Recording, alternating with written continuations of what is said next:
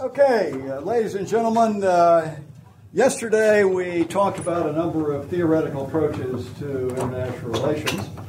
Um, we saw the traditional approaches of realism, uh, both classical realism and structural realism.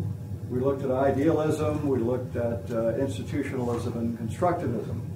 And then I suggested to you a different approach that was focused a little bit more not only on uh, the question of Uh, what do we know about war and what really correlates with war, but virtually all of the other major foreign policy interests of the United States, such as human rights, economic development, uh, refugee flows, and, and many other issues. And what I suggested was something called incentive theory. And it operates very simply. It's a very obvious concept, actually, when one thinks about it. And as you go back and uh, look at all the uh, other institutional arguments that have been made for all these various other uh, issues, one wonders why in the world we didn't start from what was the obvious starting point. Uh, maybe for me and for the uh, U S Institute of Peace it was obvious because uh, years ago, uh, having studied uh, with Myers McDougall and Harold Laswell at Yale, it was always their starting point on anything in international relations. What was the starting point? You focus on decision. Question is, who is making a decision for something, and you focus on that point of decision.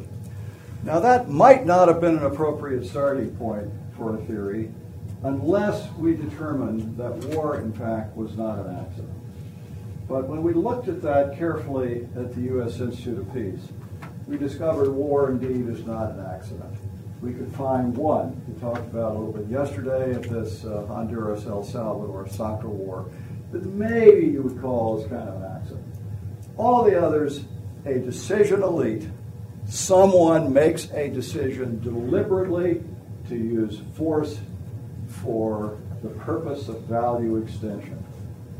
Um, they might also then have others that make a decision to use force to conserve those values on the defensive side, but initially someone makes a decision. A decision is made. So all incentive theory says is let's look at all of the potential things that we know correlate. Let's look at the statistical correlations. Let's look at this not just in some kind of deductive construct, but scientifically in terms of the best evidence we have as to what correlates with, uh, with war and the creation of war. And we know some of those correlations. One that makes, I think, a great deal of sense is we know from present psychology, modern psychology, that certain personality types are, in fact, uh, going to be programmed to take higher risk. So certain personality profiles will, in fact, be higher risk profiles than others. We certainly know that certain political, theoretical, ideological approaches are approaches that are more uh, willing to take high risk uh, activity. Uh, by the way, some of the students that we've had here at the University of Virginia have gone on to be looking at one of the issues that most scholars have not looked at because really a little worried concerned about political correctness, and that is, is there a difference from uh, particular kinds of uh, um, uh, regime elites believing particular kinds of religious structure? And rather interestingly, uh, they are finding on that one that we would not normally sort of put as front and center as your top issue, that in fact, Uh, Islamic countries have a somewhat higher propensity to engage in, uh, in use of force. Uh, what is the correlation? Well, no one can, can be absolutely certain that uh, uh, it, it, it goes to the religion, but all of the regression analysis, everything that we, we look at suggests that there is a significant difference in relation to that. Now that may be a significant difference, but I would suggest to you that if you look at a variety of, of real totalitarian methodologies, not just looking sort of generically at religious uh, approaches, you'll find a gigantic difference in willingness to engage in the use of force. National socialism uh, under, under the Nazis. Uh, Leninism, not just communism, but Leninism, in terms of a willingness to engage in use of force. Yes, sir? Is there a correlation between, for example, Islamic countries and non-democratic countries?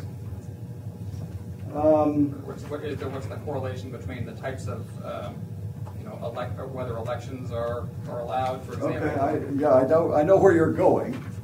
And uh, the, uh, the interesting thing is uh, there are more Muslims living in a democratic country than otherwise.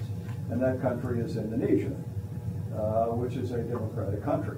And so there is nothing in a religious tradition that, that dooms democracy or the rule of law, for example. And Turkey, of course, coming out of a, a period of strong period at one point as well, highly democratic uh, nation. Uh, on the other hand, um, there may well be politically greater difficulty because of the notion of not separation of church and state. If you have a, a sort of a conception that church and state will be put together, uh, you may have a greater difficulty in being able to reach sort of the democratic uh, concept and a, and a wide variety of human freedoms.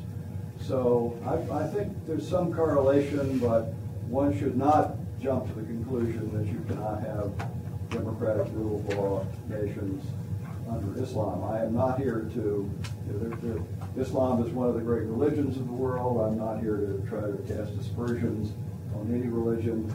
Uh, but I think we have to talk honestly about correlations and things that are now there that people are talking about. So um, individuals, personality, the question of uh, uh, particular ideological belief systems, uh, all of those are image one. And they correlate. So presumably we ought to be thinking about and looking at that decision, uh, are some of those factors present. The second is form of government. We have the most important political correlation there, uh, and statistical correlation of anything, which is simply that democratic nations, uh, in fact, at least in fighting other democratic nations, virtually don't do it in relation to major war. Does that mean it impossible to ever happen? No. It means that it's a very low probability and uh, is one of the very major sets of checks, apparently. And more than that, it does look like uh, democratic nations are less likely to engage in high-risk behavior, just as certain personalities are less likely to engage in high-risk behavior. So that now brings in the second image. And I would have thrown in image one and a half for decision elites around a particular decision maker, because I think we all know that in lots of different settings, those experts around a particular leader that may be the one nominally in power are the ones actually that may be the most influential. So we want to look at that as well. Then we go over to image three. Notice, by the way, again, classical structural realism that has dominated the field. The only thing it's really looking at over here is image three. It's just left out all of the things we've talked about, including the most powerful empirical correlation with war that's out there. So now we add in from image three, what are we looking at in image three? Is it just something called balance of power? No. We focus on decision. And so we're really, what we're really looking at is what is it from the rest of the international community, the whole world, that is affecting that decision of that decision elite to go to war or not to go to war? What was it that was not present from the international system when Saddam Hussein made a decision to attack Kuwait? And that is not just power. Think about it for a moment. The United States and Great Britain had so much more power than Saddam Hussein, but he had no idea that the United States and Great Britain were going to use that power against him. It isn't just power, it's deterrence. It's the communication part of it as well. So again, the starting point is decision. You focus on decision. This is not, by the way, to make some kind of argument that in image one, two, and three, what we're saying is important is just image one. No. If you focus on decision, the decision happens to be made at image one by people. It's also, to some extent, an image two sort of uh, decision process, too, in relation to what has to be done within a particular constitutional system. But you're looking at all of those incentives, and then you're saying, what is the totality of those in encouraging the action or discouraging the action? That then, by the way, gives you some tools to predict what is the likelihood that Saddam Hussein might attack. And it gives you some tools to basically try to think about how might you avoid the war. Let me just ask you a question. Suppose that you had sort of picked up that there was a risk that Saddam Hussein might invade Kuwait. What could you have done to have avoided that war altogether? Yes, sir. Send an aircraft carrier into the Persian Gulf. Might have been a good starting point. Uh, what else? To, um, in a very public way, develop the coalition so that uh, Saddam would have seen that there was a preponderance of uh, massed forces against whatever moves he contemplated. Okay, or I suppose you could have gone to the Security Council. This is one, remember, in which the uh, Russians, after the collapse of the former Soviet Union, were actually more strongly supporting Kuwait even than the United States. We could have gone to the Security Council and said, you know, maybe it would be good to have a little training program here that went in from the Security Council. Let's send in two thousand from a number of countries around the world that are, of course, very peacefully just here to be training Kuwaiti uh, and Gulf, uh, Gulf state forces in Kuwait. Um, I would suggest to you under those circumstances there would never have been an invasion of Kuwait. Now let's talk about it for a moment. How about the Korean War?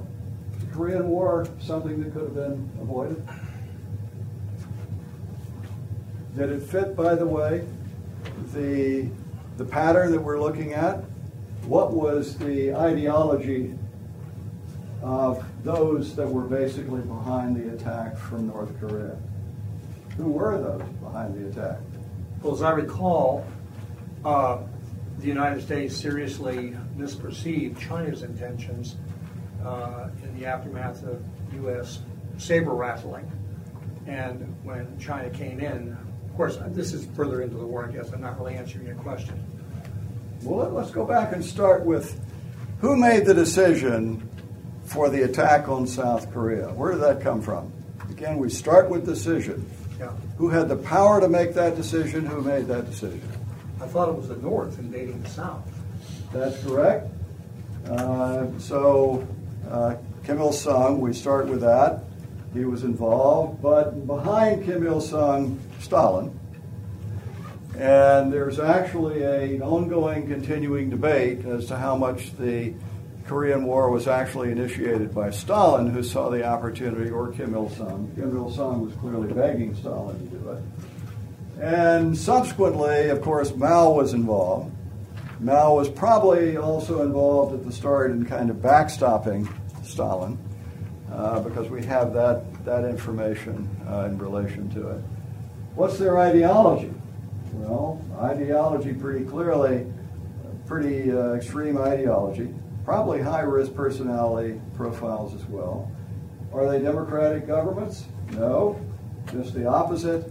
Virtually no checks in terms of the ability of whatever those people are going to do. And then let's look at the thing that could have stopped it, presumably. What's the pattern of deterrence at that point from the rest of the international system before the war? I have a question. Okay. I'm dealing with um, international, uh, irrational international actors. Is deterrence ever, ever okay. useful?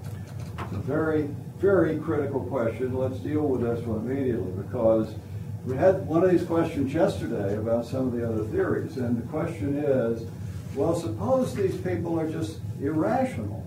They're not really calculating properly, calculating correctly. They're just irrational. And it, they're mentally ill, for example, or something else uh, in relation to it. Now, um, the problem with that is when we look at war, uh, we don't find that to be the case. There is only one such setting that I look at and say there is really a calculation that any normal person looking at this thing would say this is crazy. And actually what that comes from is super extreme ideology. This is Pol Pot, basically against Vietnam, that has now put the whole country of Vietnam together, has one of the third largest armies in the world at that point, has been fighting the United States for years. And Pol Pot says, you know, I can defeat Vietnam. Uh, those Vietnamese, any Cambodian can kill four hundred Vietnamese. And so he has this super extreme ideology, and that's about the closest thing you can look at and say, this was irrational kind of behavior. That was clearly completely wrong. Everything else you look at, reasonably the decision makers in going to war thought they could win, and usually it's a very short period of time. The longest period I've been able to find in looking at a study of war on this is sixty days for the Schlieffen Plan before World War One with Germans, uh, the German Schlieffen Plan. John, all the rest are very short. Koreans really thought, the Korean War, for example, they thought it was about one week. Was that really irrational? I mean, uh, I don't know the Cambodian heritage and history, but presumably there were strong bases in heritage and history to believe that we, the Cambodians, can wipe out Vietnamese or whatever. Uh, I would say this was very, very radical ideology on the part of uh, uh, Pol Pot. By the way, it is yet another reason that incentive theory is a better way to think about it than structural realism. Well, structural realism wouldn't let you look at extreme ideology as something that might impact the setting. But in general, what I'm, what I'm suggesting based on the data is that not only is you start with wars not being accidental, they're also not run by crazy people, and they're not initiated for the most part by crazy people. And they're very reasonable judgments. Saddam Hussein made a very reasonable judgment, thinking he would take uh, Kuwait, and that would be it, uh, in about three days. The North Koreans made a very reasonable judgment, along with Stalin, believing they could take South Korea in about a week, and that would be it. And what we have not talked about in relation to that, Korean War was completely unnecessary. The United States had made two statements prior to the Korean War specifically saying that Korea was outside of our defense perimeter.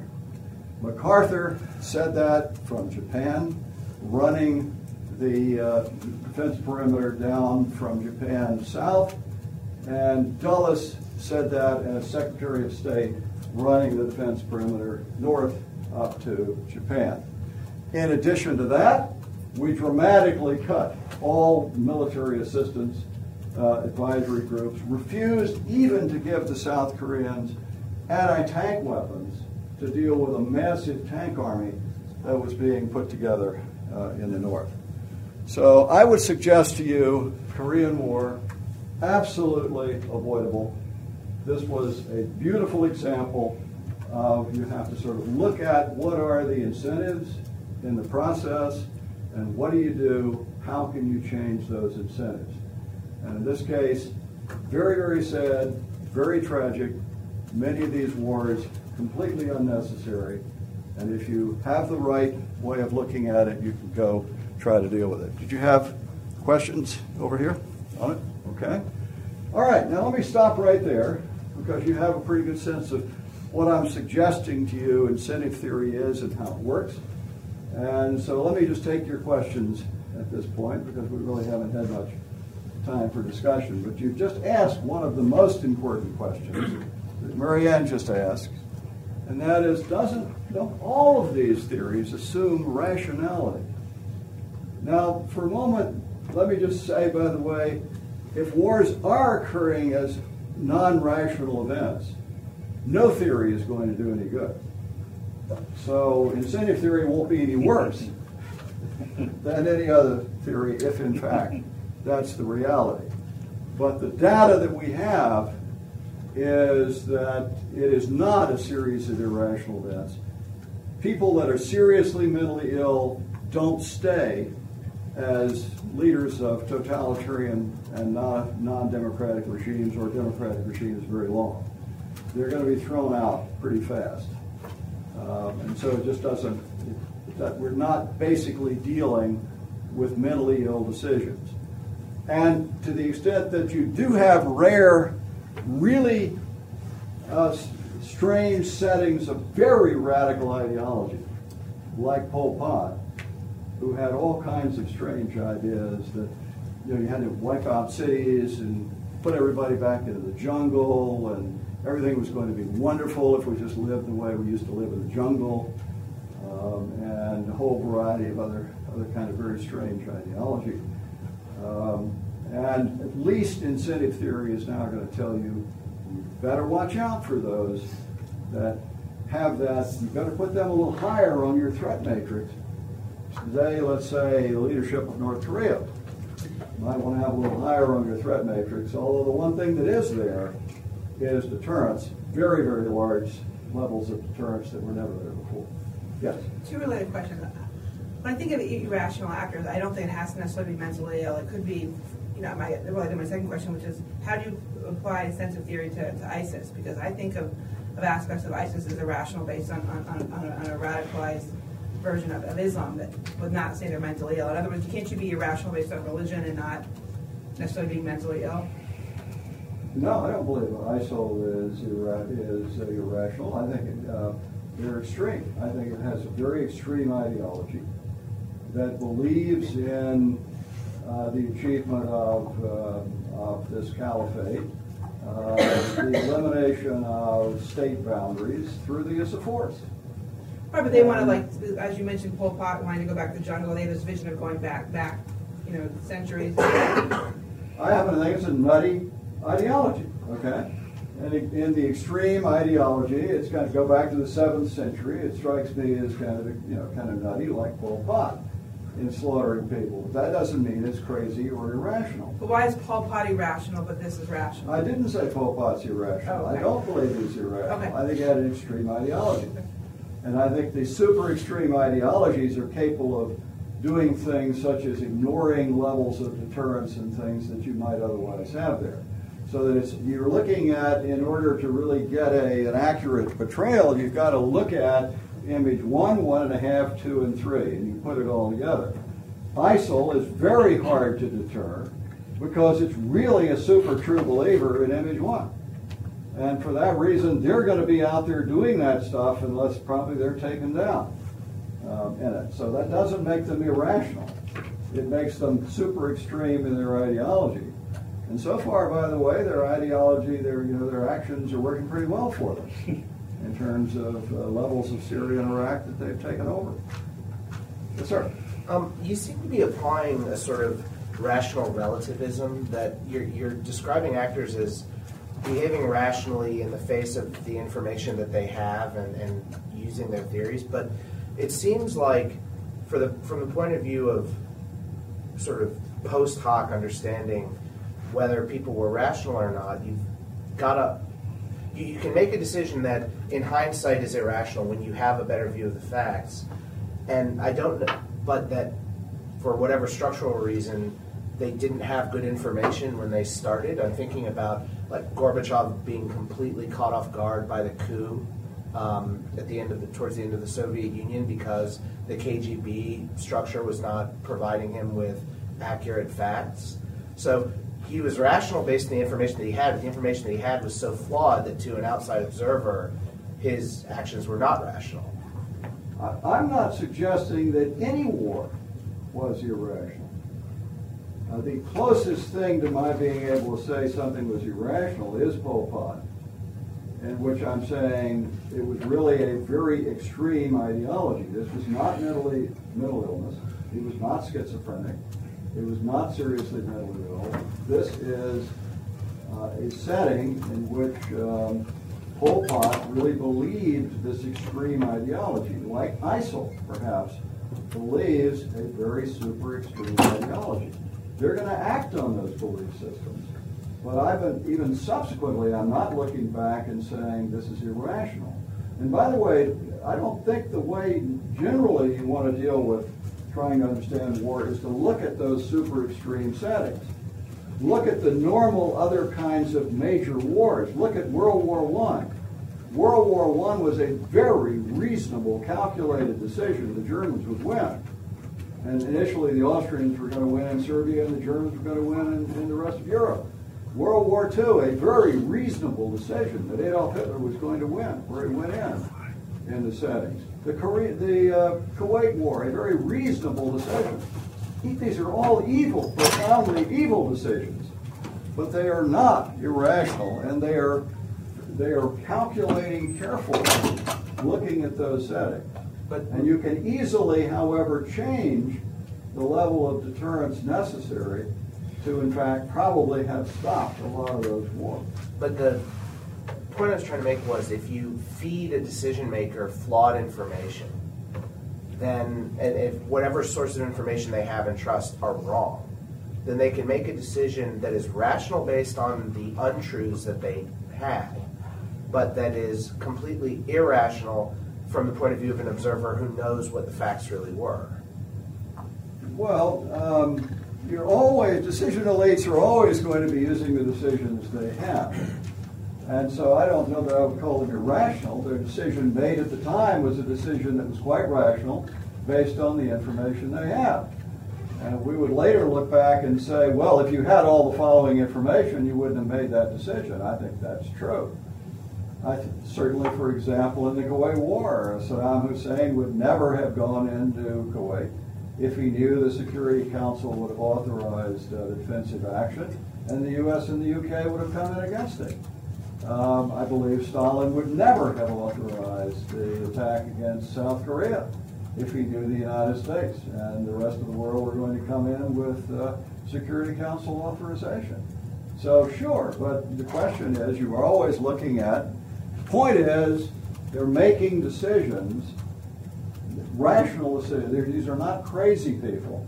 And so you can't totally eliminate this question that Marianne has asked, because it's conceivable you could get someone that's that you know is seriously mentally ill also on it, or super extreme ideology maybe has a little bit of the same effect, because what are you talking about there? You're talking about ignoring whatever the checks may be from image two and image three. And since these are usually totalitarian or authoritarian regimes, we're really talking about something going on in their ideology that's so extreme that they're really kind of ignoring the potential checks that are available there in, in uh, the third area. Yes, sir? So someone's going to break the law. Um, they're probably going to break the law if that's how they're wired. So what I'm thinking about is if incentive theory uh, focuses on um, sort of the psychology of a leader or the psychology of a nation, does that mean we can't come up with sort of any uh, international set of laws that's going to make a difference? It isn't sort of international law futile at, at that point. People are going to do whatever's sort of in their head. Um, okay. What what is what is law trying to do generally? Is if one of the one of the things law is trying to do is serves as checks on power. Okay. So you're trying to look at what will law do, what you can do institutionally and with legal structure, to actually be one of those things that will be um, a, a, an initial cost, something you have to put into your equation in relation to making a decision for or against war, right? And wait until we get to that this afternoon, because you're raising a very important question. But what you're really suggesting that is absolutely correct is laws function insofar as international law and jus ad bellum makes a difference, is it's got to be one of the deterrent elements that is deterring, and if it is not working effectively to deter, it's a cipher. one of the problems in a lot of interpretation of jus ad bellum law is something I call minimalism, in which we are actually, the academic community, believing it's doing the right thing, is treating aggression and defense the same. When that happens, you are removing the deterrent effect of law. So insofar as law, and Tony and I both believe the institutionalists are right, at least to some degree, in this, that a properly done legal structure can at least add deterrence. It may not be enough, but at least you want to be adding that deterrence from that process. Um, yes, sir? I just want to get to the point about a decision maker not having the right information. Typically, an experienced decision maker in government will be aware of the fact that the staff that's advising that person has biases, and that typically they won't be making a decision based on the information they get, but ultimately on their own value set. So you may actually have a decision maker that will make a decision completely contrary to all of the advice and all of the evidence brought to that person uh, by their staff. Depends on the leader, depends on the setting. You can be absolutely right. I mean, uh, we know that Adolf Hitler initially uh, absolutely uh, uh, failed to take the advice of his military that said we should not uh, seek to remilitarize the Rhineland. If we do that, the French will come in and the British will come in and, and we will lose. We're not strong enough. And Hitler said, I'll do it anyway, they're worms. And he did it, and nothing happened. And so that strengthened him uh, in thinking he was right on all these things, and the military judgment was wrong. Uh, so sure, that happens from time to time. But the point is, you've got to include that in the process, in thinking about this, and trying to think about where wars come from and what you do about it. And one of the more interesting things is it was Ken Waltz who was the one that did this remarkable little book initially that, that we all used to talk about image one, two, and three. And then he went on to say the only thing that was important was image three. And it just doesn't make sense.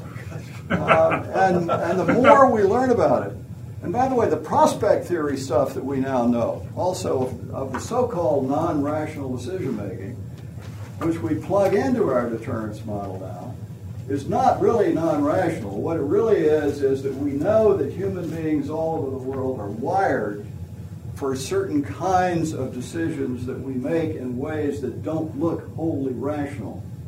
One of those is we know people will take much higher risk to avoid loss than they will to achieve gain. And we can, we can show that in gambling, we can show it in stock market investment, you can just do it across the board, and it works in international relations the same way.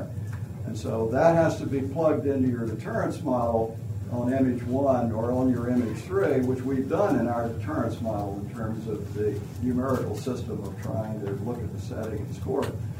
Um, it takes a long time to go into all that, but I could, I could, I could put the class through experiments, and we would always come out the same way in that, that uh, you'd go for being far more willing to take take higher risks to avoid loss than to achieve gain. Okay, one more question on this, and then I'm going to shift to what we should be talking about this morning, which is then to give you an overview of the international law conflict. Yes? Megan. How far out do you start looking at incentives? Is it something in reaction to someone beginning to mobilize, or is it something years down the road, particularly if there's a risk of deterring one incentive that might encourage some other incentive you don't want later on? I think you actually ought to be doing it uh, continuously. Uh, in every setting that you place some level of risk about. Um, and again, I believe, for those of you in the intel community, that if we don't have a unit of the C I A and uh, the D N I's office set up basically use the modern data that we have to be looking at all the different images in every single one of these high-risk settings in the world. Let's look at it in the South China Sea. Let's look at it in relation to North Korea. Let's look at it in, in relation to a variety of potential Putin targets. Uh, Uh, let's look at it in relation, certainly, to Iran and the variety of Iranian targets that are going on. Let's look at it in relation to ISIL, a non-actor, uh, and let's look at it through time. And then it's not just enough to have that nice monitoring thing that's now got it all. And by the way, that can put together far better social science than anybody's put together so far. We can really fund this thing at a fairly low level and bring in the best psychologists that are really looking at all the different high, you know, high-risk personality types and all the rest. Put it all together, and you, then you, you don't really know when that war's going to happen. But you sure know this is, this is a high-risk setting. Then you've got to have another little group that's over there in the N S C on the policy side. And when that high-risk setting comes up to a six or a seven, bingo, this thing goes over to that group. And now it's been looking at what are all the kinds of things generally that we have in our toolkit that we can try to work with the rest of the world to lessen risk in those particular settings. And then it, it says, you know, for example, before the Korean War, that was super high-risk setting. Uh, and we needed to have had a policy on that. And if you weren't prepared to have a policy on that, do you really then want the President of the United States later to say, when the attack comes, not on my watch, we're not going to do it? You know, it's got to be a consistent policy ahead of time instead of sort of knee-jerk reactions. Uh, so, in any event, something to think about. Um, Is it going to be the answer, the magic answer to knowing all the way these things work? No. Uh, does it operate a little bit better than some of the traditional approaches? I think so. Um, and I think it also works to tell us a little bit more about human rights issues and all the others, that in the long run you really do want to promote democracy and the rule of law, not from the barrel of a gun, but you want to promote it in a whole variety of different ways because generally you'll be better off. You want to take on bad ideologies. Ideology is enormously important.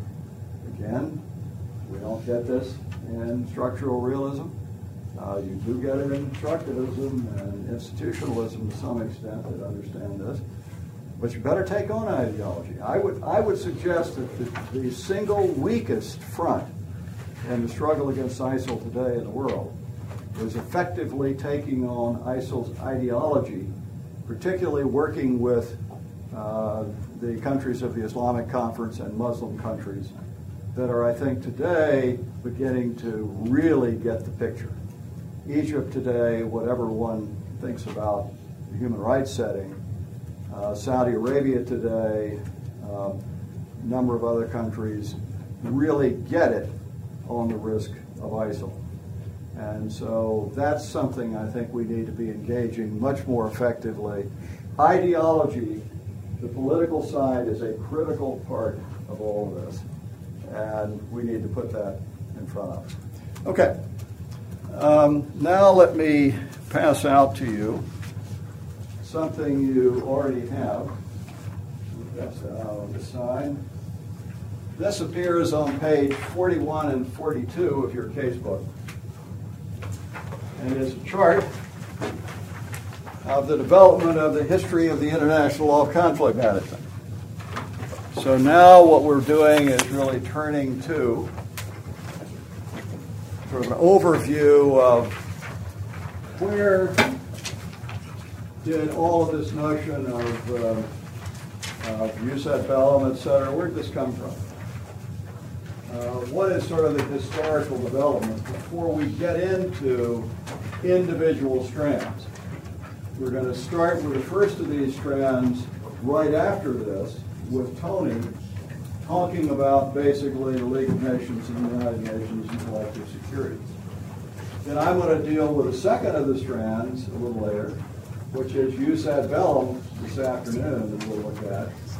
Uh, all of these are really parts of the international conflict management that has developed. These were kinds of parts of mankind's toolkit to try to understand and deal uh, with war.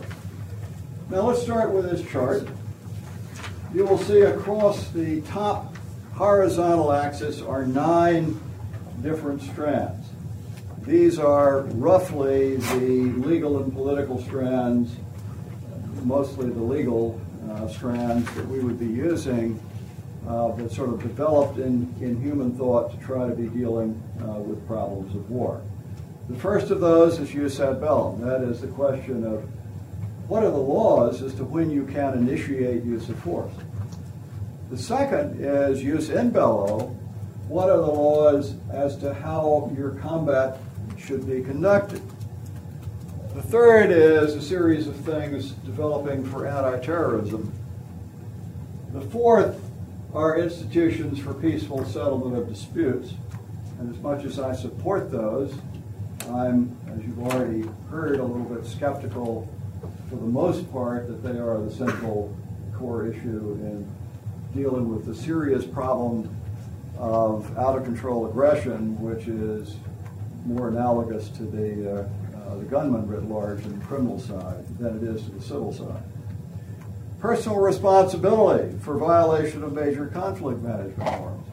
We think of this as the Nuremberg principles, but today the International Criminal Court and a lot of other things, and it's been getting a lot of, a lot of attention. Institutional modes for conflict management. This is the League of Nations and the United Nations and certain other things. Arms control and disarmament as a way of dealing with it. Deterrence and the maintenance of strategic balance, more directly in dealing with deterrence. And the national measures for control of use of force, we're going to find that certain countries, usually democratic countries, are the ones that also implement a number of things for trying to uh, control the use of force. Those are kind of the principal strands that we've developed uh, historically uh, in dealing with you know, international law dimension. Down the left uh, vertical axis, we see seven rough historical periods.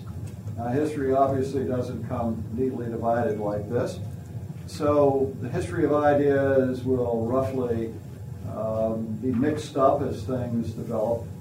But these will be periods, at least, that will show you roughly what sort of a period, uh, what kind of emphasis there may be in the development of the international conflict management during that, that particular period. And it starts with uh, just war. This is really the period in early, early thought, and I'm focused here a little bit more on the West, like Like Tony, I would, I would agree that uh, there's, there's Eastern thought here, too, that one should put in. Um, but it, and it pretty much comes out the same way. And it's the movement, really, from the idea that might makes right, the old Melian dialogue with the Athens toward the island of Melos, when it said, surrender, or we're going to come in and invade you and kill everybody. And Melos says, that's wrong, you can't do that. And uh, Athens says, uh, you know as well as we do that might makes right. That's the way it is. Well, that was the prevailing concept of the sophists and others for many, many years. And then along came some thinkers. Aristotle uh, didn't think that was quite right. And Aristotle thought there ought to be some limits on you know, when you should be able to go to force or not. Sounds pretty strange in our time. Uh, his, his notion was it had to be, you should only enslave people that deserve enslavement, for example. Now that sounds a little strange in our time, but that was, in its day, movement forward, I suppose. And then, of course, you get into the early uh, uh, Christian thinkers in uh, uh, Saint Augustine and Saint Thomas Aquinas, and you develop the just war tradition. Remember, the early Christian tradition was complete pacifism and resistance to service in the armed forces of Rome. But after Rome adopted Christianity, then the Christian church began to shift its doctrine as well, and the writers began to say, wait a minute, certain kinds of fighting on behalf of the government is appropriate, and that became the just, just war tradition. So that's what's really going on. You're looking at some kind of moral distinctions. Uh, Cicero, also a writer, um, Roman tradition, talking about you know, the only thing that's just really is offensive war. And then we have a, a shift really because we begin to develop international law. That early period is before that. But Then we talk about the rise of the nation state. Remember, we roughly equate that with the Treaty of Westphalia, at the end of the uh, sixty years uh, uh, war uh, between the Netherlands and Spain, and the long war, the thirty-year war against the Holy Roman Empire. And uh, that ends, and we have the modern sort of nation state, arguably. It's not quite that simple, but we sort of talk about the rise of international law. So now we throw law in, and law doesn't regulate the initiation of war. Any state is still free to go to war. That's why we call it war as fact. But when you're in war, you have to abide by certain rules. So laws of war begin to develop in that period. So we call this kind of the law as fact period, but really is the one in which we're getting the development of international law. Along comes World War One, and in the aftermath of World War One, the ideologists or the idealists uh, win, and we head toward a, or nominally win, we head toward a League of Nations and a collective security system, which we never really get set up effectively. And it's largely procedural in the way it works. And then I've divided that period roughly into two, because something enormously important happens in nineteen twenty-eight that we'll talk about. It's the Kellogg-Briand Pact that is uh, roundly made fun of by international relations theorists, and yet is one of the most important normative shifts in U S ad bellum in the history of uh, the world. Along comes World War Two. It's, by the way, typically major wars that result in huge changes in the way we institutionally and normatively begin to think about all of these things. It's after the major wars that things happen on that. We go back and try to deal with it, deal with it. So after World War Two, now we set up the U N Charter. The U S is now a party, and we're hopeful that we have a collective security system that is now really going to work and keep the peace. For a variety of reasons it doesn't. I would suggest to you the main problem is it really isn't a deterrent system. It is a collective security system in which a Saddam Hussein trying to make a decision to attack does not believe there is virtually any chance that the Security Council is going to implement an action against him. And so what you really need to focus on in making the U N better in a collective security system is making things look a little more like NATO ahead of time in the high-risk areas in terms of uh, deterrence. Okay, then uh, uh, we um, go through the period of the Cold War particularly, and then we have the Vietnam War, et cetera, and we're into a lot of um, sort of proxy wars in this particular period of time. Then finally, the collapse of the Soviet Union in nineteen ninety starts really pretty much a new era. We go back very, very briefly to the idea of collective security because it's working in the Gulf War, and uh, we try it in a few other places, and it sort of breaks down again after that. But it's a different era again after the collapse of the former Soviet Union, even though we're beginning to see some obviously some Putin, the transplant, et cetera, going back. Now let's uh, uh, look at two other items. You will see on this chart that some of these squares or rectangles have dark black uh, uh, areas around them. That means they need greater emphasis.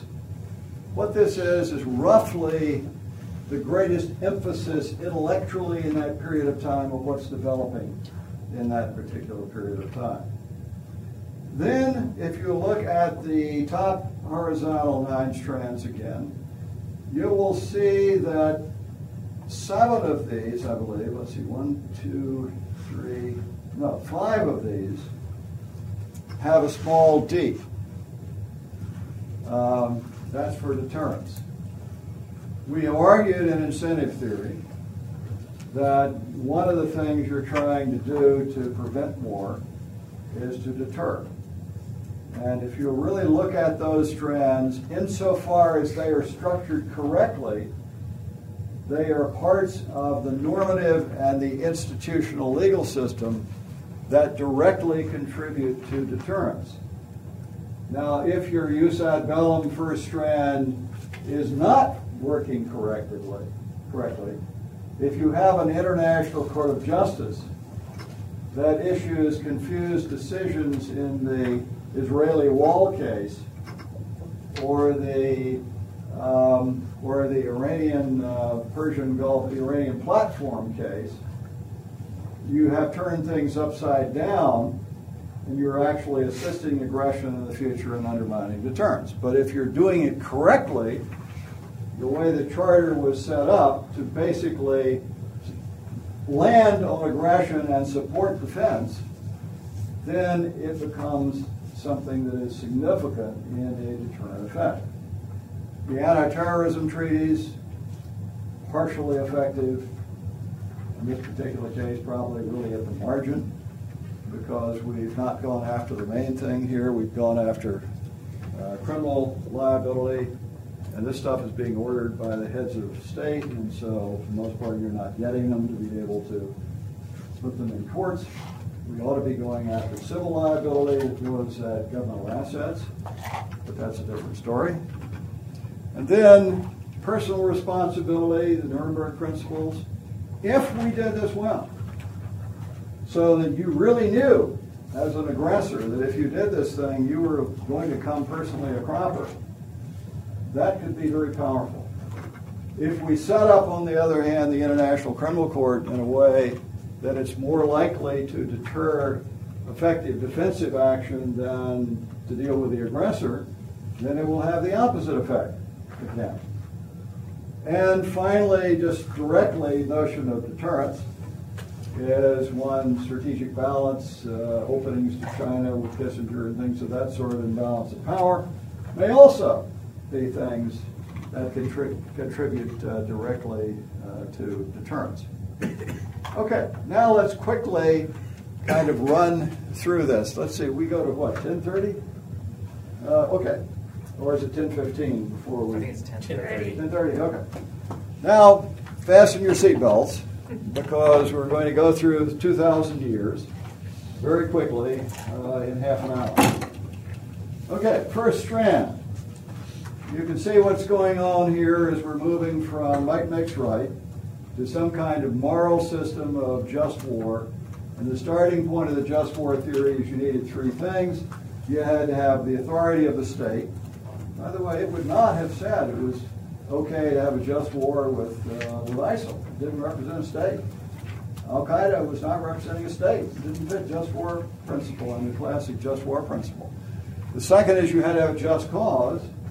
And the third is you had to have right intentions. That is, your mind had to be pure, basically, and peaceful intentions, and you really meant good things. You were not using this as some way to really make a lot of money or whatever, and annex another country or whatever. Okay, and along the way you had, uh, you know, a few little chivalry and early rules in, in laws of war. I'm sure our, our JAG experts here could give us many more examples, but I'll give you one little one.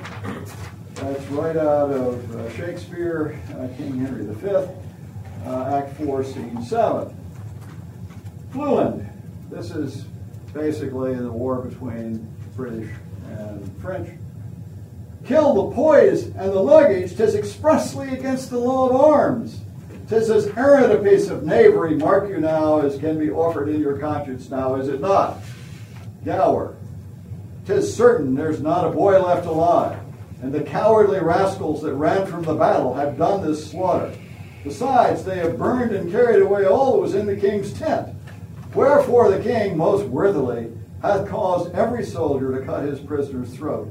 Oh, 'tis a gallant king. Well, this doesn't look like the laws of war that we have today, but you can see people were at least beginning to think about early notions in chivalry and uh, certain laws. Uh, in, even in an earlier period.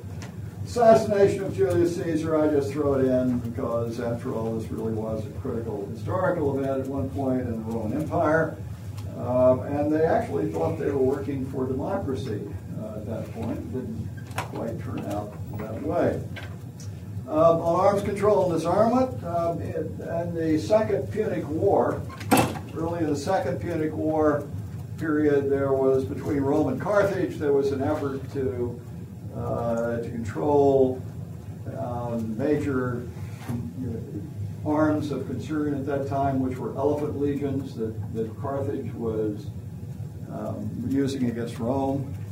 Uh, later, you had the effort in the Lateran Council, now it's the Catholic Church, that's looking at trying to control catapults and perhaps a crossbow and a variety of other things they never really took too well, but people are trying to think about that. Then we have the rise of international law, the Treaty of Westphalia, et cetera. And now we shift really to a little bit of regulation short of war. We're saying certain minor kinds of things. You can go to war anytime you want, but you can't use war for the collection of debts. You can't shell from an American ship Panama City because Panama won't pay its debts. Uh, considered poor form. And so you begin to, short of war, begin to look at a few things. A period in which you're really getting development of the laws of war. General Order one hundred and the, and the uh, Civil War.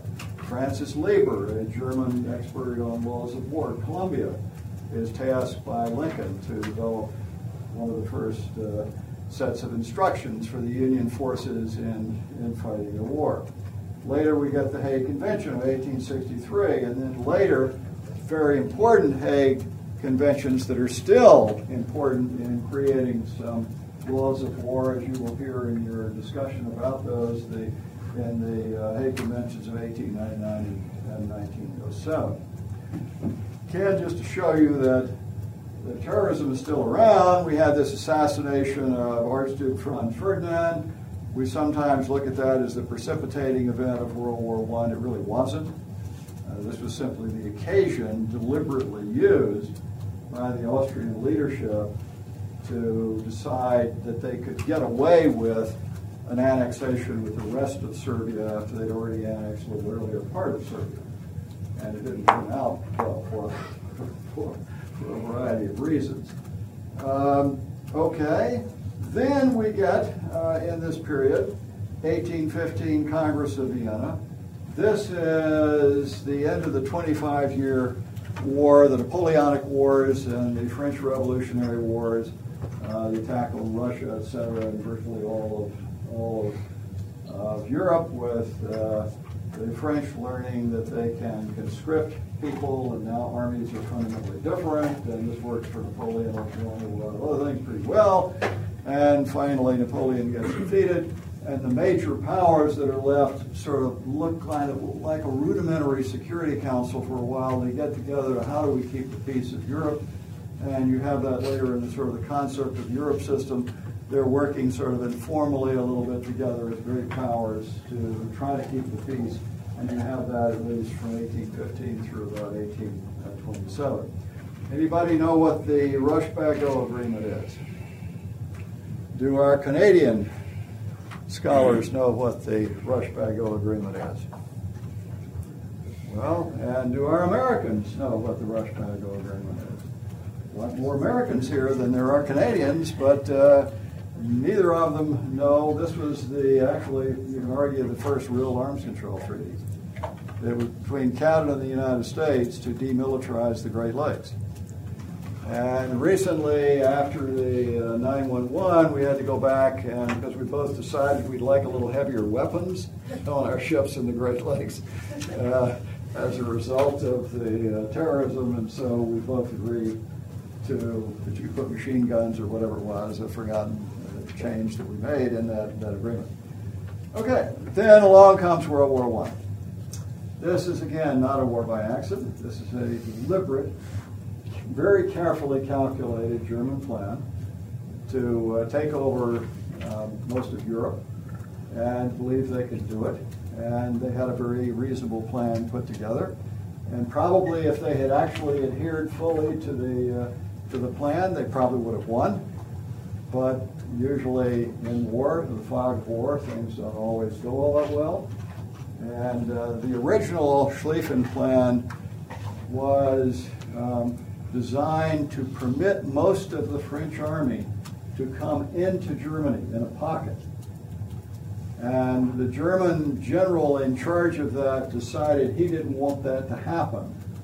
And he was going to block that. And so most of the French army was never permitted to kind of come into this pocket. The idea of the Schlieffen Plan was a right hook that would go around the, the, the arm of the last German soldier, would rush the channel on its way uh, through through Belgium, et cetera, and around, and then they would cut off the French army uh, in it. And uh, two things, three things kind of stopped it. One, they spent too much time attacking Belgian forts. You wonder why, the, who cares? Go around the forts. But they didn't. They just spent days attacking the Belgian forts initially. Secondly, the British Army came in, and though it was very small, it was very, very good. And as an expeditionary force, it slowed the German right hook down enormously. And thirdly, they never let the French army into the pocket. And there are a lot of other things that were happening too, but that's really clever. So, Schlieffen Plan, uh, in the end, didn't work. Uh, but clearly, this was um, aggression. Now we're going to make the world safe for democracy. We set up the League of Nations. First, the U S doesn't join. And the British and the French and others don't really believe in it because, you know, that really hadn't worked in the past. They don't think it's going to work here very much. So when you really have challenges of the Italians going into Ethiopia to slaughter people, there's no real willingness to stand up to the Italians. And that, in essence, there's a hope that they're going to be able to bring Italy over their side because they had done that uh, uh, earlier. And uh, uh, in World War One, they, the Italians that were part of an alliance system initially with Germany and Austria-Hungary had shifted some.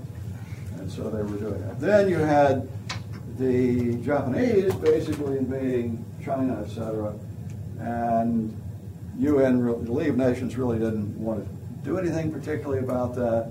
So it sent a boat to the region, literally a slow boat to China, uh, with his team to go find, to make an inspection what was going on and report back to the League. I think it took over a year for the slow boat to China to get there and come back with this report. In the meantime, of course, the Chinese are slaughtering, uh, the Chinese are being slaughtered by the Japanese uh, in areas of occupation, et cetera. And um, then ultimately there is a sanction on Japan. Japan pulls out of, out of the League. So we're not doing too well at that point. What is the League in terms of dealing with this first strand? It's really procedural. We haven't really gotten to aggression defense yet. We're really basically thinking about all this in terms of the sort of the idealist vision of just putting delays, arbitration treaties, and all the rest. So the whole idea of the League is set up initially on jus ad bellum, that before you can go to war, you have to submit your dispute to arbitration or third-party dispute settlement, and you can only go to war after you win that and the other guy doesn't, doesn't follow along. It's called the Holden League structure, and not a very good framework for collective uh, security. After World War One, you begin to create this personal accountability.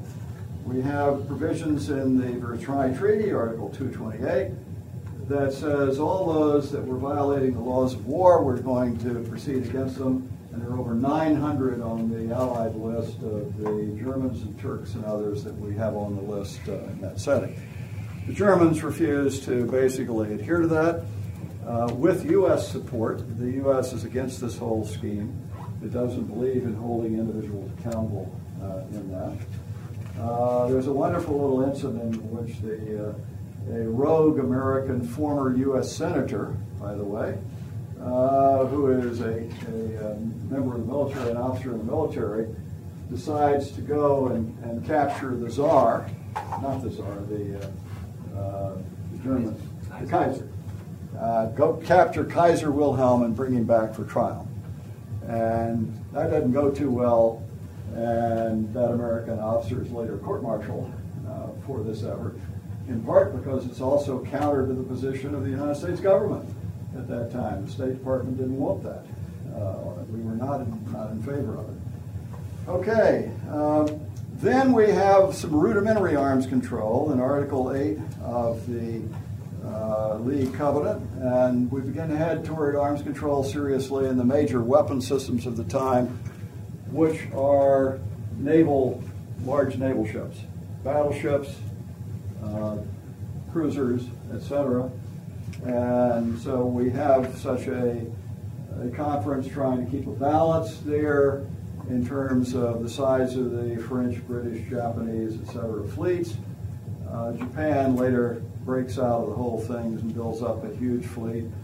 The United States doesn't even build up a fleet the size of what is permitted under the Arms Control Agreement. You might have thought, by the way, one of the pump priming kinds of things we might have spent money on before World War Two was building up our own defense. We were throwing out money generally in terms of trying to sort of pump prime and get things moving forward, but we didn't do it on defense. Kind of interesting uh, in this period of time. Something um, that did not go unnoticed for the Japanese before Pearl Harbor. Okay, now something rather momentous happens in the middle of this period. The French, seeing the rise of German power, believe that um, they're going to be able to um, come to the United States and get a uh, NATO-type treaty, security-type treaty. No NATO, nobody ever thought of that before. But they hadn't been able to do that before World War One with the Brits, so let's try the Americans this time, who were decisive, after all, in coming into World War One. So they go over and suggest that to the United States. We don't have any interest in that. But we say, you know, France, let's have an agreement that will outlaw war. That sounds pretty good. And so we all agree to do that. And again, I R theorists kind of make fun of this. Treaty outlaw war, silly. Look at all the war that's occurred since. But what are we really doing? What we really did in that is something enormously important. We basically outlawed aggression. We basically said now it is not free for governments to decide on major use of coercion, but no, uh, you have an obligation not to do that, and you fully have a right of defense. So basically, you cannot use force after that as a modality of major change. It becomes the cornerstone of the U N Charter later, instead of a procedural cornerstone here. And you have every right of individual and collective defense. Uh, wonderful to read the New York Times accounts of all this going on in, in, in Paris, by the way, with the uh, fanfare that, that went around, around this. And uh, what we find is after World War One, we'd had the nineteen twenty-five Geneva Gas Protocol. nineteen twenty-nine, we began to have another sort of first P O W uh, convention in nineteen twenty-nine. By the way, the gas protocol comes about because the Germans, now stuck in trench warfare and afraid they're going to lose the war, uh, somebody persuades them to, why don't you try chlorine gas and some of the other gases that we could use to throw a great hole in the British line, and then we can go through and end this trench warfare and uh, have our, you know, right hook go around, et cetera, and work. And it did work. Blew a gigantic hole through the uh, Allied lines. Unfortunately, nobody had really believed these people, and so on the German side, they didn't have anything to go through the hole. And so it didn't do them any good. And of course, the next thing that happens is, hey, they're using chemical warfare against us, we'll use it back against them. And, of course, prevailing winds go into the German lines instead of the other way. So it turns out probably to be an advantage for the Allies in the end when they uh, you know, employ all of the stuff against the Germans. But people are horrified by the mustard gas and the blinding and other stuff, terrible damage to lungs and other things that are happening uh, in that. So a uh, treaty to ban the first use uh, in war of lethal and incapacitating chemicals, and it is years later, it's not until the Nixon administration, the U S uh, formally agrees to that. We set up the Permanent Court of International Justice that is neither permanent nor a court um, um, at that point. Well, yes, court, but not permanent. Um, and uh, then we have the um, uh, section as well, the League, League Conference on Disarmament. We try to have total disarmament now, thirty-two thirty-seven.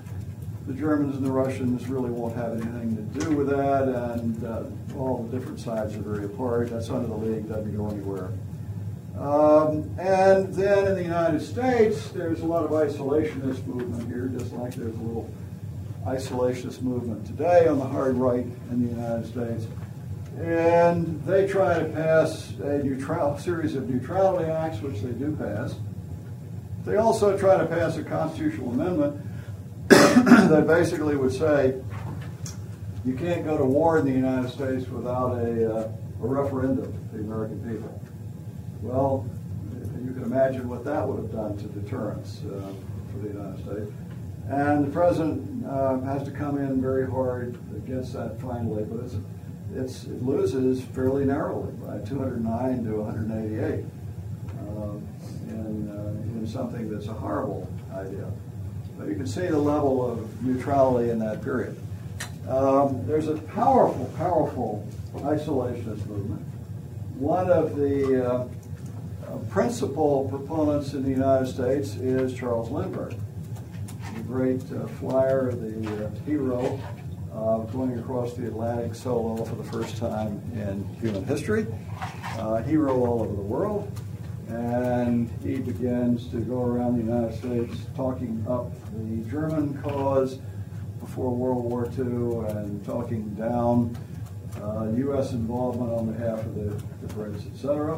By the way, um, the, uh, uh, the father of later President Kennedy, um, Joseph Kennedy, who is the ambassador of the United States to the Court of Saint James, is doing the same thing. He believes the Germans will win and the Brits are nothing, even though he's ambassador to the U K.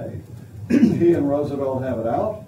Uh, he's leaking things, and Roosevelt uh, ends his chances, Joe's chances to run for president, by saying if he ever tries to do that, we'll reveal to the American people how he's leaked things on behalf of the Germans, et cetera. Now, does anybody know the rest of the story with Charles Lindbergh? Some years later, we discovered, remember, he had a terrible tragedy in the United States of his child being kidnapped. And this was the thing that gave J. Edgar Hoover his start here in the U S, et cetera. But it turns out um, he had a secret marriage with a wife also in Germany. And so years later, probably about twenty years ago, we learned uh, that he had a second family in Germany and that this was what was motivating Charles Lindbergh uh, in terms of what was happening. Okay, along comes World War Two. Again, nobody would put this one down as a setting of, uh, of uh, non-aggression. Very clear, this is Adolf Hitler.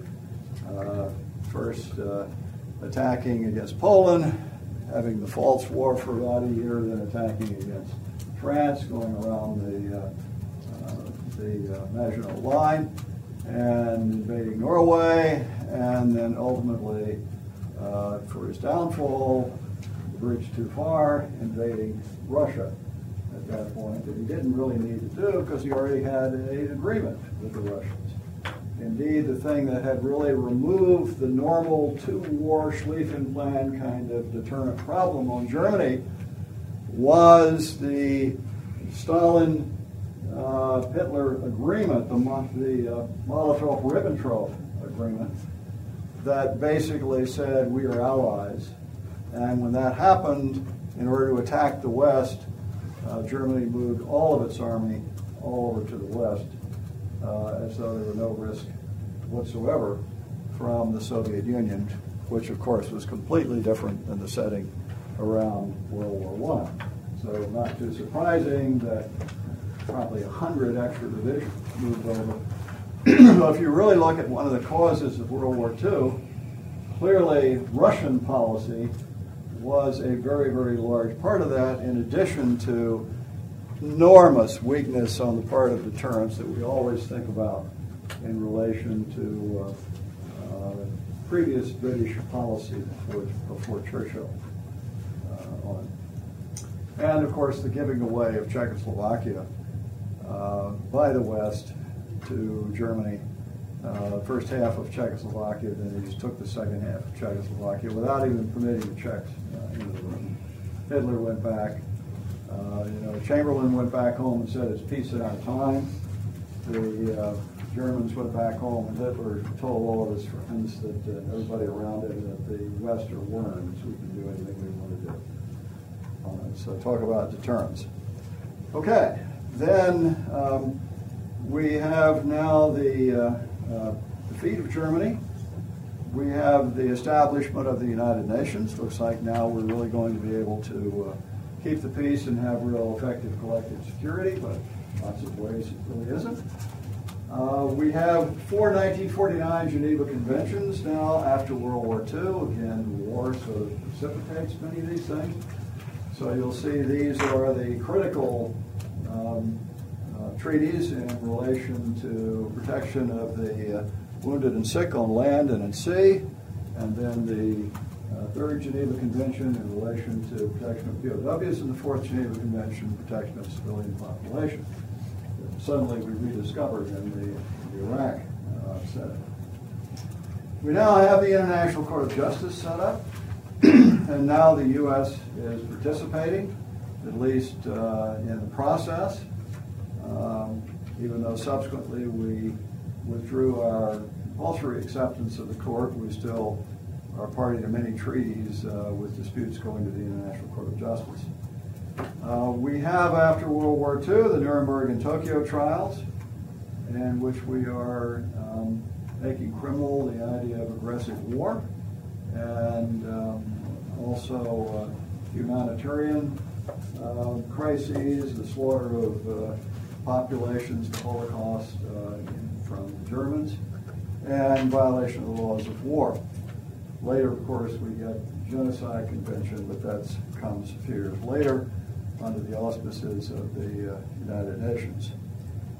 Um, now, as we begin to get the Cold War developing, we have a strengthened collective security, and uh, things go wrong after the Uh, Soviet Union now goes back into the Security Council after making a mistake before the Korean War not to be there, and therefore you've got the Security Council action supporting the action of the war.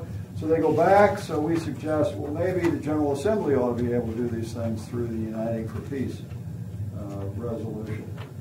Those of you that are watching the series, that are hooked on the series House of Cards, uh, the, uh, I think the Season three in House of Cards has the wife of the president, who was appointed as an ambassador of the United States to the U N, deciding to bypass the Russians by using the, the concept of the Uniting for Peace resolution to have the General Assembly voted. Not for all of us. Uh, in the real world today, it doesn't work because nobody would do it. We don't like it anymore either. We don't like the idea of bypassing the Security Council anymore. And the Russians and French always hated it, and it became a reason for them not to pay their dues uh, at one point. Now we have the nuclear age, and so in the aftermath of the dropping of the atomic bombs on Hiroshima and Nagasaki, the United States goes to the United Nations and tries to propose something that would place all nuclear under an international setting, and uh, this was the Baruch Plan. The Russians, who are in the process of developing their own um, uh, their own bomb at that point, say no, and so our last opportunity to really totally control nuclear weapons, uh, or at least a major one of the last opportunities, ends at that point. We begin to set up a whole series of collective security, regional arrangements. The Truman Doctrine, uh, N S C sixty-eight uh, with Paul Nitze, Uh, Tony talked about it yesterday. The Rio Treaty, which is really the uh, NATO for the Latin American region, including the United States and Canada. And this was done before NATO. People think about NATO, but the Rio Treaty preceded NATO. Warsaw Pact, the Soviets set up something comparable in their client states in all of Eastern Europe at that point. CEDAW, CENTAW, and ANZUS uh, are set up. And we now reform the national security process in the United States. with the single most important act ever in the history of defense organization in the United States, including Goldwater-Nichols, that was more recent, but nothing is as important as the National Security Act of nineteen forty-seven that fundamentally altered the structure of U S defense establishment uh, uh, forever after. And then we go through a period of kind of uh, post-conflict or post-World uh, War Two, uh, Cold War settings, proxy wars, et cetera. The Vietnam War is, is number one here in this period. In the aftermath of that, we have sort of an update of the Geneva Conventions and the nineteen seventy-seven Protocols one and two that you will hear about in the Law of War discussion. Um, We now, this is really the core period of developing the twelve modern anti-terror conventions. Um, these are pretty simple. What they really say is the international community is able to agree on each of these one at a time.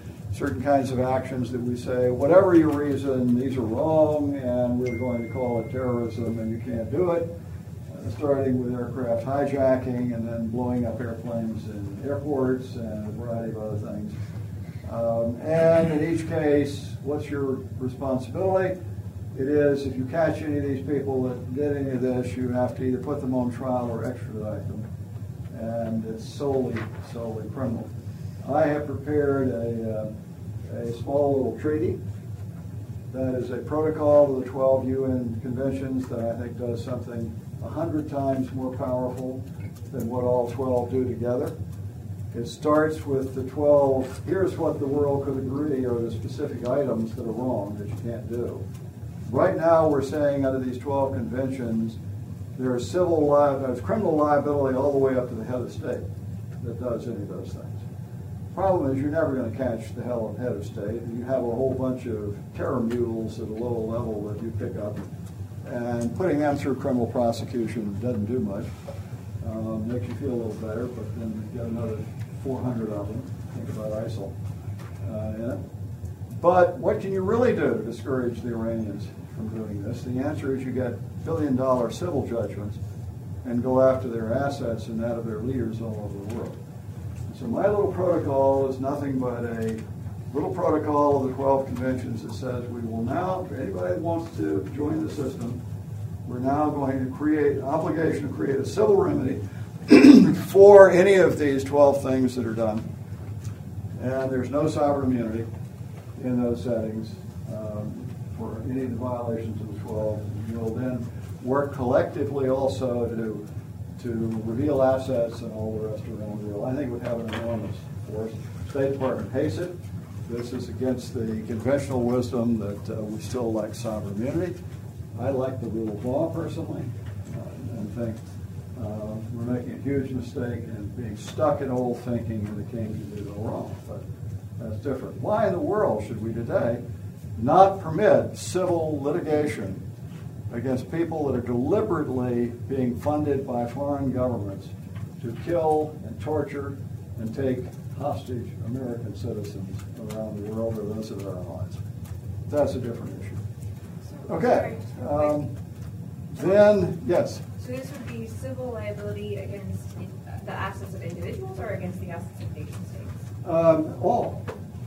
Uh, if you have to you know, prove them in court, federal court, all the full procedural requirements and everything else. Um, and so uh, if, if, you, if Iran, for example, funds a series of terrorist groups that start killing Americans, and you can prove that in court, you will go against the individuals in the Iranian government that approved it uh, and their assets. You go against the Iranian government assets all over the world, et cetera. And uh, if you're really looking at deterrence, by the way, Canada has been very interested in this yeah. domestically. Yeah. I'm not sure it passed, but you had one because I got yes. calls from some people. Did you? Yes, did you there's been that? three successful suits so far. Okay. Well, well I, sorry, two are in course right now. One has been decided. I love it. I love it. And remind me to give you a copy of the, of the treaty, of the draft treaty, because Canada might take the lead and be the one that would, would push it in the world. It's still recovery. I mean, the, the decision is you know, but it's still recovering the assets that is going to be the hardest part. I mean, they've been well, able to get the assets see, within Canada. But this, actually, it's, it's kind of amazing. What we've discovered with the bar when it gets into these cases, it's pretty good at finding some of these assets. But what we're doing as part of this, you don't have an ob not only an obligation to create the civil remedy, but you also have the obligation to uh, uh, basically to work with other countries around the world to enforce the judgment and go after their assets. And one of the things about the totalitarian leaders is they try to hide their money all over the world. They're scared to just leave it there. They know about the potential for revolution. So they've got it. Yeah, let's, let's talk about that some more. Yes, sir. Uh, my assumption is that one of the things the U S government probably is afraid of is other countries saying we're the terrorists. Wouldn't that be one of the issues? Uh, well, uh, think about it for a moment. The twelve U N conventions are very specific, okay, as to what it is you do. I do not believe the United States government, tell me if I'm wrong, is doing anything on, in opposition to those twelve. I mean, I don't believe it either, but Iran would say we are. I would, I would oh, okay. You can always have a setting that the bad guys are going to try to, you know, assert it. We're going to have later discussions about the whole notion of uh, lawfare, of people using law wrongly against us. In a sense, that's kind of the whole notion of the turning upside down of the legal system. But let me just say on that generally, it's the West, it's the democracies, it's the well-funded Um, Uh, institutional governments of the world that have the advantage in that front. Think about it for a moment. We have the large army. So what does Iran do? Asymmetric warfare. They get very good at it. What does ISIL do? Asymmetric warfare. You come into terrorism, you come into bombs, a whole variety of other kinds of things. Very good at it. Where's one of the areas in which we have an asymmetric warfare? Huge advantage. And the answer is the entire economic front. The rule of law is our front. This is the one, if we truly work together with democratic nations around the world, we can really put the screws to the terrorism of Iran and other countries in the world. And I'm personally very sad we don't do it. But you're right, one of the classic arguments, and they will argue it, they'll make it an argument. But so what? So Iran has a now a case in its courts saying that America has, uh, uh, you know, been a terrorist activity in, in terms of, you know, supporting the Iraqi government or whatever. Okay. What other court in the world is basically going to look at that? Because I've set it up so that you get a review by the other court. So they take that to France, be thrown out of court. Russia would like. It's Russia not might, always Russia might, but how many assets does Russia have of the United States over in Russia compared to it? And the answer is, I think, when you play that, play that game, in the aggregate, overwhelmingly, that's our game. That's our asymmetric warfare, not that of the Iranians or the Russians. Yeah, oh, I'm sorry, Mary, I didn't. No, I was just going to say, I mean, I think as a practical matter, um, you do have these suits, and you do have them in other countries, and you have criminal complaints, and it restricts our, you know, leaders' ability to travel to these countries. That's right. Um, whether it's the Secretary right. of State. So once you're subject to process, you know, there's all the baggage that comes with litigation, which is not just sure. who pays judgment. Right. Um, so and I would be very hesitant to. Okay, but every single one of those cases, by the way, ultimately, Belgium Uh, has dropped, has backed down, and we have not lost the ability to go over there uh, because those were all kinds of settings at the margin, which you don't, which you don't want. Um, and what we do want is the absolutely clear ones. And mine is limited. I'm not removing sovereign immunity everywhere, although I'm tempted to do that. I'm doing it for the twelve U N anti-terror conventions. I am certain the United States is not engaged in violating any of the twelve anti-terrorism conventions around the world. So it's a, you know, it's a starting point. And yet the bad guys are doing it every day. Okay, last last minute. Well, okay, go ahead, Kimberly. I just, I guess I would point to the same arguments that are being used for why the U S is not joining the I C C would also apply to the uh, structure that you're articulating. I don't think that we would, you know, reasonably ever sign up to that for the same reasons that we argue for the I C C, where we're talking about our leaders being told uh, and their decisions being analyzed by a system of government outside of our own. Oh, by the way, we're all we're subject to that already all over the world. Well, but we've signed several treaties with various nations that removes the idea. No, you're talking about the I C C, the Article ninety-eight agreements, and all the rest. I'm trying to remove that, but I don't think it's the same at all. Uh, with due respect, I think it's a good point you're making, raising that because of the support. I C C is a, an international criminal court that's going to be making decisions in settings and around circumstances that we don't think is an appropriate court in terms of the way it's been set up. What I'm talking about are domestic courts in democratic nations around the world.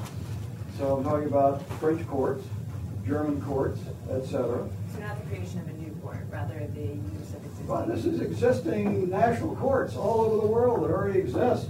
And by the way, many of these countries, the reason you had those suits initially is some of them have uh, provisions that you can uh, sue for violation of international law generally under, under, their, under their court. Mine is very narrow.